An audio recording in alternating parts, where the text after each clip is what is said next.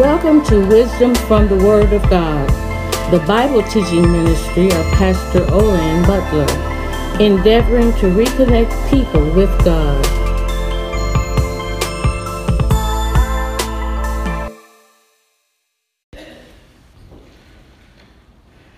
First John chapter 4. Amen. And would everyone please stand for the reading of God's word? Amen. Amen. Everyone stand. Amen. Amen. Amen. First John chapter 4. Starting at verse 17, you'll find these words. Love has been perfected among us in this, uh, that we may have boldness in the day of judgment. Because as he is, so are we in this world. There is no fear in love, but perfect love casts out fear, because fear involves torment.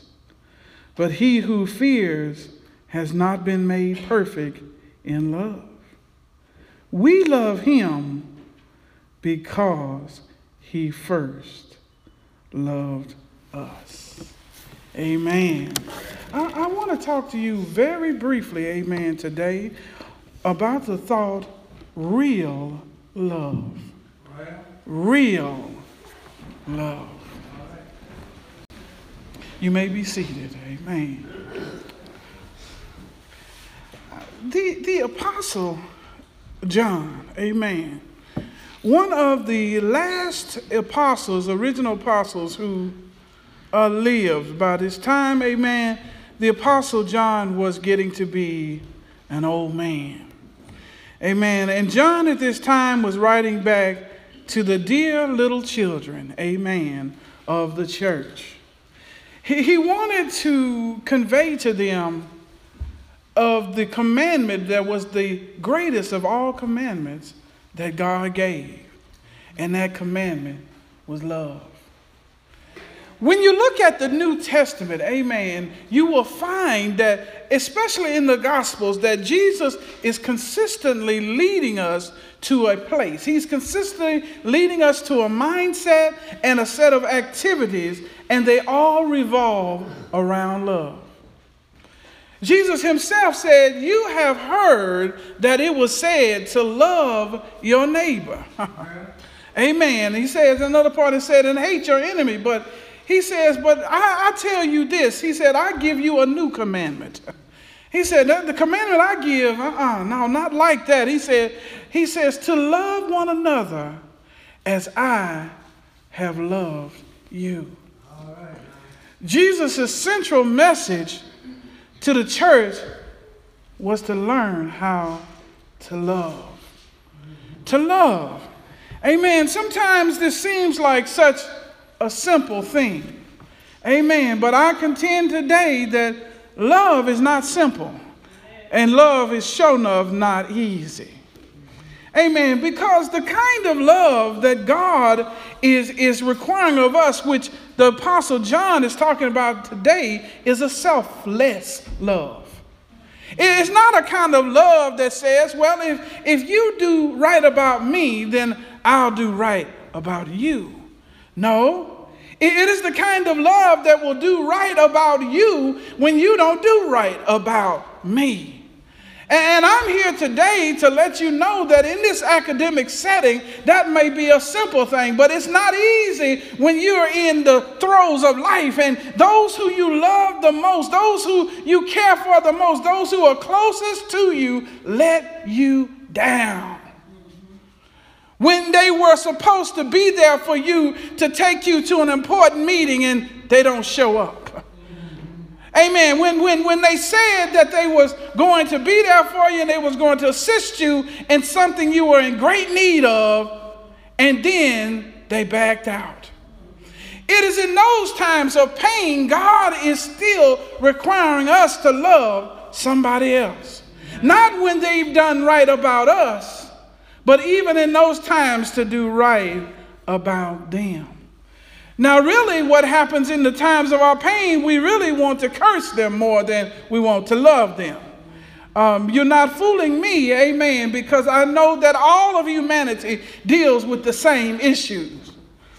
But what we find is that God has given us a solution, amen, by the person of the Holy Spirit that can live, rest, rule, and abide in us and do for us that, that which we cannot do for ourselves. And see, the reason why we've got that is because, as the text says, we love God because He first loved us. When we weren't thinking about God, when we were doing our own thing, and the last thing on our minds was the Lord, He was thinking about us. Way before we ever were a twinkle in our mother and father's eyes, before the foundation of the world, God was loving on us. So it seems like it should be just reasonable for us to love on somebody else, realizing that somebody else has the same issue we had, amen, at another time. They need the same Jesus that we need. And so we find ourselves in a um, peculiar or, or, or, or strange position, amen, especially in the modern day church. Amen. We find ourselves in a place of complacency, in a place of apathy toward the things of the world. We, we may have some empathy every now and then and say, oh, what a shame, but no compassion to do something about it. And that's a problem because the Lord was about it. He wasn't just talking about it, He was being about it. Amen. Every time you turned around, the Lord Jesus was going from one village to another village, giving sight to the blind, giving hearing to those who could not hear, giving speech to those who could not speak. He was teaching and he was ministering to those who were in need. Amen. And uh, today, Jesus Christ says to us, I send you as I was sent. Amen. That we ought to be about the business from village to village. We ought to be about the business from community to community. God has left us here to multiply. He's left us to make an indelible mark on the world, amen, because of the love that He's loved us with. Now we can love somebody else. Am I right about it, saints? Amen. So we look at our text and we see that love has been perfected among us in this, that we may have boldness in the day of judgment. Uh, uh, that word is not for everybody, amen. But it is for the blood washed believers in Jesus Christ. That love has been perfected, Deacon Johnson. What does this word perfected mean? It means it has been completed in us we don't have an excuse to say that we can't love somebody else, amen, because love is in us. Because after all, as this apostle said, God is love. So if we're not loving on other folks who, who are unlovable, then we need to go back and check ourselves because we have been designed, we have been completed in Christ to be those kind of lovers the kind that does for folks that cannot do anything for us. If our life is not marked by that kind of selflessness, that kind of sacrifice, then we're not walking in the newness of life. We're not walking the way God has called us to be, and He is disappointed in us. Because God has given us everything that we need in order to live that kind of life because He has perfected it in us. The text says it clearly. He has completed it in us so that at the end of our days we can have boldness in the time of judgment. Why? Because we had done the work that He sent us to do. We don't want to go to heaven and see God and realize that we have not done any of the things that God has called us to do. Deacon Johnson likes to quote this scripture many times, and I agree that this is a good one to always keep in mind that in that day we want the Lord to say, Thou good and faithful servant, that you've been faithful over a few things. It's over a few things. God is not asking God is not requiring us to do everything, but He is requiring us to do something. And so we must be careful to do an introspective of our lives and see how are we touching other folks' lives today for the sake of the gospel. Where, where are we going? What ministries are we being about? That we will touch hearts that there may be downtrodden and there might be folk that need to hear a word from the Lord. Somebody needs to be aided on one thing or another. How is our lives built up and constructed around that kind of ministry? Is our days just full of busyness? Amen. Things about us, my four, and no more? Or are they about the business of reaching out to those who are strangers in your life, to those who can't do nothing for you, those that may not even know your Jesus? Amen. Because after all, love is perfected in us. We didn't know Jesus when Jesus died for us, but he had his mind set on us. The Bible says, For the joy that was set before him, he despised the shame and endured the cross. Amen. God demonstrated his love toward us that while we were yet sinners, is that Bible, y'all? He died for us. See, he was concerned about outside. He was concerned about not my four and no more, but the world as a whole. And that same mindset should be the mindset that we have as well. But let's look at the text and see what else that the apostle is saying to the children of God. He says in the text, he says, Because as he is, so are we in this world. What is the apostle saying? The apostle is saying to us, don't forget that God has left us specifically to be his mirror image in the world. Jesus is gone now. He stepped out on a cloud and he went back to glory. And the Bible says he's seated at the right hand of the Father. Amen. We find that in, in Romans. We find it also in the book of Ephesians. Amen. Jesus said, It's more expedient that I go. That when I go, I will send the comforter. See, God has done everything in preparation for us to carry out the ministry of his life in the world today. Amen. He says to us that we are his mirror image, the text is saying. So we ought to be about the business like Jesus did. And so, if we don't know how he did it, then we ought to take out some time and read the four Gospels. Because in the four Gospels, you will see a, a very good set of accounts of how Jesus conducted everyday life.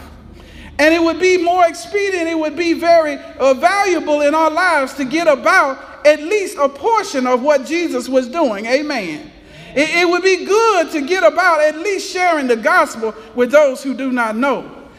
It would be good to be part of nursing home ministries, be part of street ministries, be part of reaching folks at the colleges and the schools and being in places where folk don't know the Lord Jesus. There are several avenues and different ways, but guess what? You got to be about it. It takes a concerted effort, it takes some thinking about it, amen, and then being about it in order to do it. And that's what the Lord is looking for. The Lord, the Lord says the harvest is plenteous but the laborers are few. And I contend today we still have that same situation. Even though churches are suffering at membership levels, amen, the harvest is still plenteous. But what we need is laborers to go into the harvest. There are still men, women, boys, and girls who do not know our Lord and Savior Jesus Christ. There are still men, women, boys, and girls who are not acquainted with the newness of life in Jesus Christ. So we look at our text and we find that this is our mission. We ought to be that mirror image going from village to village. Amen. Here today, it may be community to community, it may be organization to organization. Amen. On our jobs, in our schools. Amen. Just various places, in nursing homes, on the street, there's opportunity everywhere. So when Jesus says the harvest is plenteous, but the laborers are few, the problem is it's the laborers. Amen. And then Jesus says, Pray ye therefore, he send laborers into the harvest. But by the time you begin to pray that prayer, amen, you realize that you are one of the laborers that need to go into the harvest. So while you're praying, we ought to be going. Amen. Amen. And so we look at the text, and it says, There is no fear in love, but perfect love casts out fear. Because fear involves torment, but he who fears has not been made perfect in love. Well, let's unpack this text a little bit. Amen. For the time that we have. Amen. First of all, there is no fear in love. Amen. Today, uh, we live in a world that's a violent world. Amen. We, we're, we're, we're not uh, ignorant to the fact that folks are coming up in churches, amen, and shooting up the folks. Amen. Folks are here, right here at New Zion. We got several windows blown out. Amen. We've had folks to shoot our front doors. Amen. We're not uh, uh, ignorant of the violence in the world. But that's even the more reason why the church has got to be the church. If there's going to be a change, the church is going to be the change agent to make the difference. Could it be, I'm just asking, could it be the reason why the ills have increased is because this church has gone to sleep? Could it be that if we took a survey of New Zion and other churches just right around here in our neighborhood, that the percentages of those who are part of any ministry that ministers to the external, amen, would be a low percentage. I mean, there's something to ask the question, amen, for each one of us. What am I doing? Where do I fit in the ministry of the Lord? Not to things inside the house, because a lot of this inside the house stuff is chore, household chores. I'm talking about external ministry that touches folk who are not part of the church. And could it be because we have gone to sleep, amen, the world has wakened up? Could it be, could it be that the saying that, that I once heard that said uh, that evil flourishes when good men do nothing? Could it be that the good men and women of the church have gone to sleep, have become apathetic and complacent in their life as believers and are not taking this seriously, so they're not part of external ministries, amen, that's making a difference in the world. You have to ask yourself when you look at your schedule, what am I part of that makes a difference in the world? What, where do I fit in as a believer? Because, see, we can do some stuff and we can fit in even as unbelievers. The unbelievers do good things, they do charitable activities. Hey, there's some great philanthropists in the world, but they don't love our God. But how do we fit into external ministry that we shine like a glistening light, looking like our Lord and Savior Jesus Christ to a dark and a dismal world? We got to ask the question where is my ministry? Where am I reaching outside? Because if that is a problem for me, could it be that it is fear? Look at the text. It says, There is no fear in love. I heard the acrostic once that said, Fear is false evidence appearing real. Could it be that we are deceived into believing that we don't have the power to make a difference in this brutal world simply because we have not cultivated the love of God in our hearts? I, want you to know today that the love of God has to be cultivated. It, just can't lay dormant. No, you got to pull up some weeds. out of, out of the field. Amen. You know, you're trying to raise up the purple hull peas and, and, and the weeds are choking it out. The weeds in our lives is the weeds of sin. Amen. And complacency and the lack of faith. Those weeds have to be ripped out so that the crop can flourish. And the crop we're wanting to flourish is the crop of love. We're wanting it to grow and to, to, to, to, to be very uh, uh, uh, fertile and to grow and to reach and to make a difference. We want the seeds to, to make a difference in somebody's life. But could it be that we don't because we're fearful? Because we have not cultivated love in our hearts, we're fearful of what might happen because we try to step out in the world. Today, I'm saying to you, as the apostle said, the way to fix that fear is to cultivate the love. We'll look at that again here in just a moment. So we look at the text and we find that the way to get rid of fear is to cultivate love because there is no fear in love. But perfect love casts out fear. Perfect, complete love casts out fear. Cultivate, let it grow till it's completely grown. Love has to be cultivated, and as you cultivate and as you as you fertilize and as you prune and as you work with the love and let it grow to the great uh, uh, uh, plant that is supposed to be in your life, then fear is eradicated. Amen. When the ground is fertile and it's cultivated, amen, weeds ain't coming up. Amen. But that plant is growing, amen, because it's being cultivated. So, could it be, amen, that we are not cultivating our love? Look at the text. It, it, it, says in the text that because fear involves torment, those who are fearful ought to be those who are unsaved. those who don't know our Lord and Savior Jesus Christ because their lives include torment. If they don't uh, drop a knee to the Lord and give their, Lord, their lives over to the Lord, then they will be like rich man Dives that when he closes his eyes and he opens them up, he opens them up in hell, in torment. Now, those are those who are to be fearful. But you and I, who named the name Jesus, amen, we ought not fear, amen, because we are perfected in love. Because we are cultivating that love, we desire to go and to go places where we wouldn't normally go because we're loving the folks that are there. That we want to make a difference, and hopefully, we can make a difference in those families' lives and those people's lives for the sake of Jesus Christ. And that we're not concerned about all of the other things that will make us fearful because we are compelled by love. Could it be that we are not cultivating? Our love. Looking at the text, we see that, that, that but he who fears has not been made perfect in love.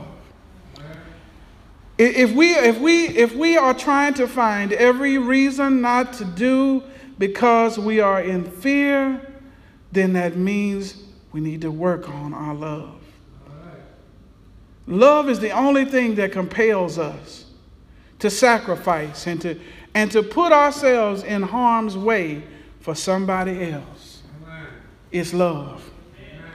I, I want you to know that there was one who put himself in the ultimate uh, place of harm because he also loved. And his name is Jesus. We look at the text and we see as it comes to a close, we see that, that we love him because he first loved us.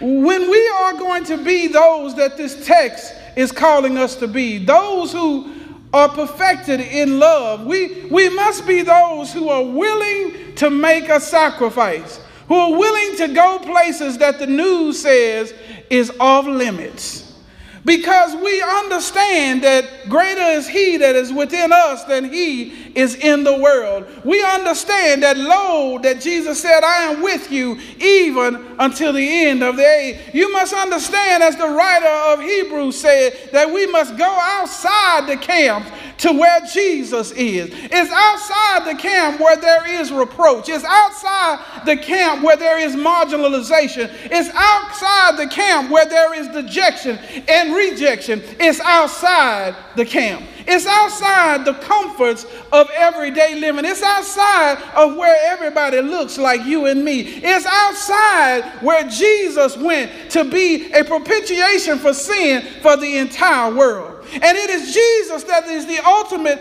example of love. That he died for those who didn't care anything about him. That they marched him from judgment hall to judgment hall, putting him through kangaroo courts, but yet he didn't say a mumbling word. They put a cross on his back and they put a crown of thorny thorns on his head and they marched him down the Via Dolorosa. And he allowed this to be because he loved us. Oh, so great is the love of Jesus Christ. Jesus says there's no greater love than this that a man lay down his life for his friend. And he says to us, and I call you friend. Today, let us do an introspective in our lives and let us see who we call friend. Is it just folks that can do something for us? Amen. Is it just folks that we feel comfortable in? Or do we call friend the prostitute, the pimp, the whoremonger? Do we talk about the thief, the liar, the streetwalker? Amen. We talk about those who are homeless, those who are caught up in this or that. Are they our friends? Because Jesus called them friends.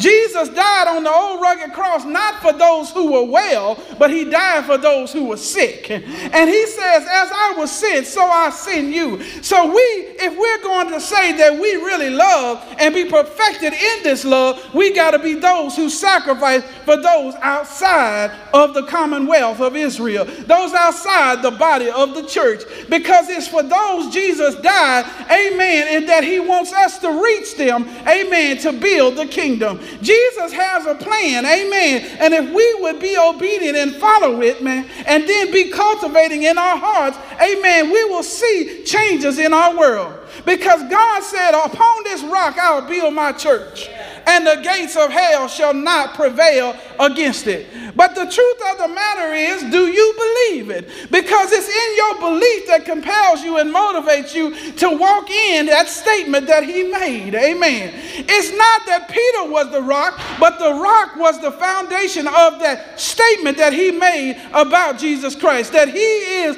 the Son of the living God. And if the Jesus that you serve is still living and everything he said he would do, he'll do, then why are we not motivated in love to do the things that God has called us to do?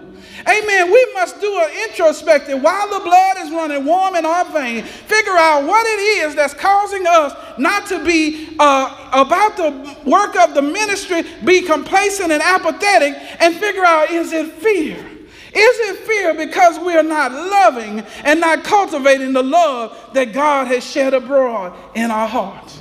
So today, saints of God, I just want to encourage you while we yet still have time, because the Bible says that a man born of a woman's life is short and is full of trouble.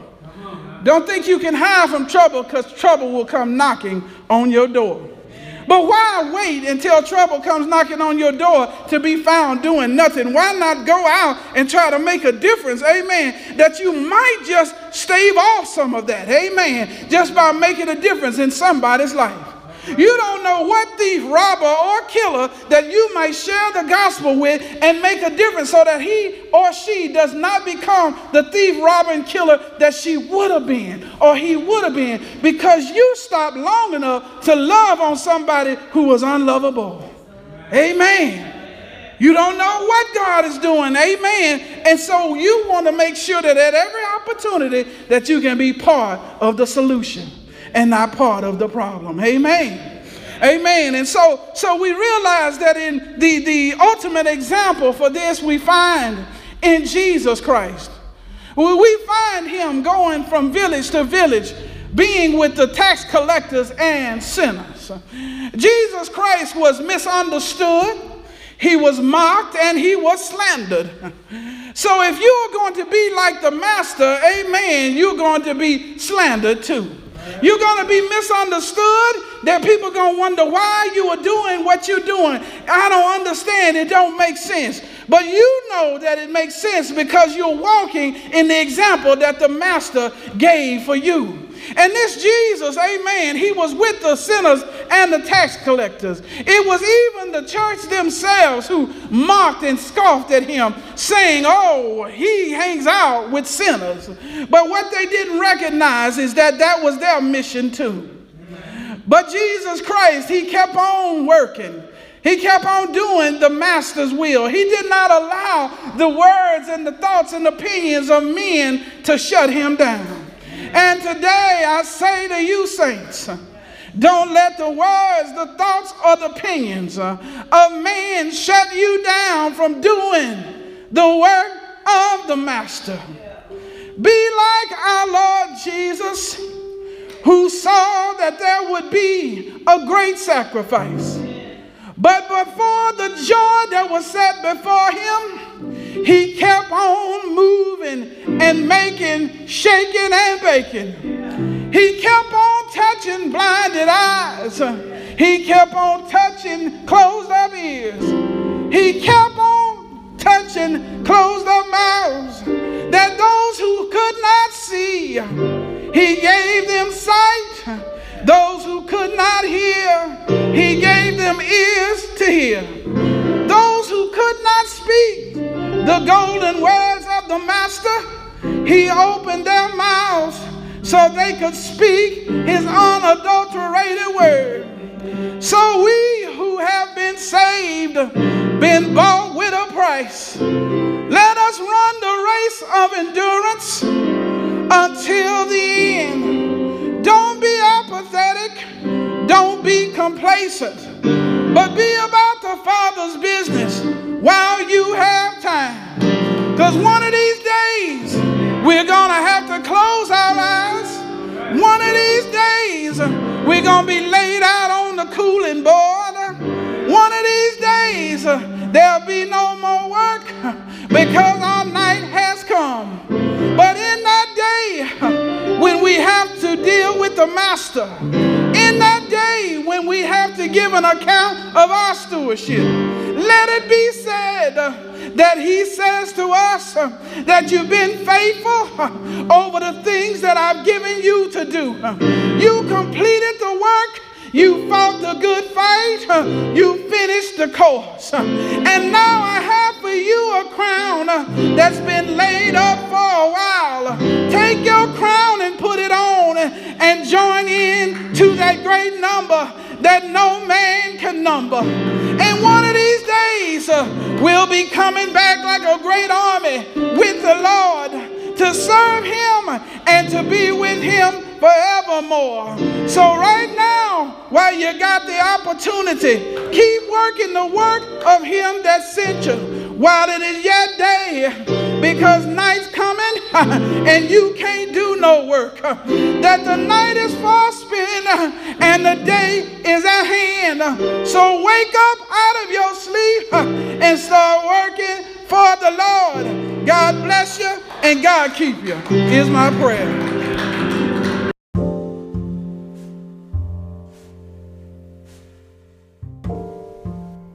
Hello, Wisdom from the Word of God listening family. I want to once again thank you for listening to this podcast. And if you would be so kind, on whatever platform you listen to Wisdom from the Word of God, I ask that you give it a review. And when you give it a review, also give some specifics as it relates to why you enjoy this podcast.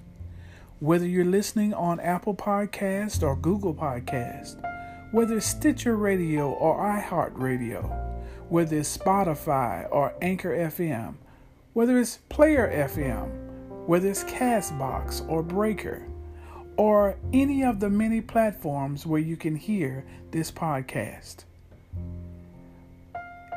It would help us so much so that more can discover this podcast through seeing your comments and reviews and ratings. And hopefully, this will give us more visibility and more distribution to reach more with the message of Jesus Christ. And once again, I am so thankful that you have taken out the time to listen to this podcast. And for your continued support, I will be forever grateful. God bless you and God keep you, is my prayer.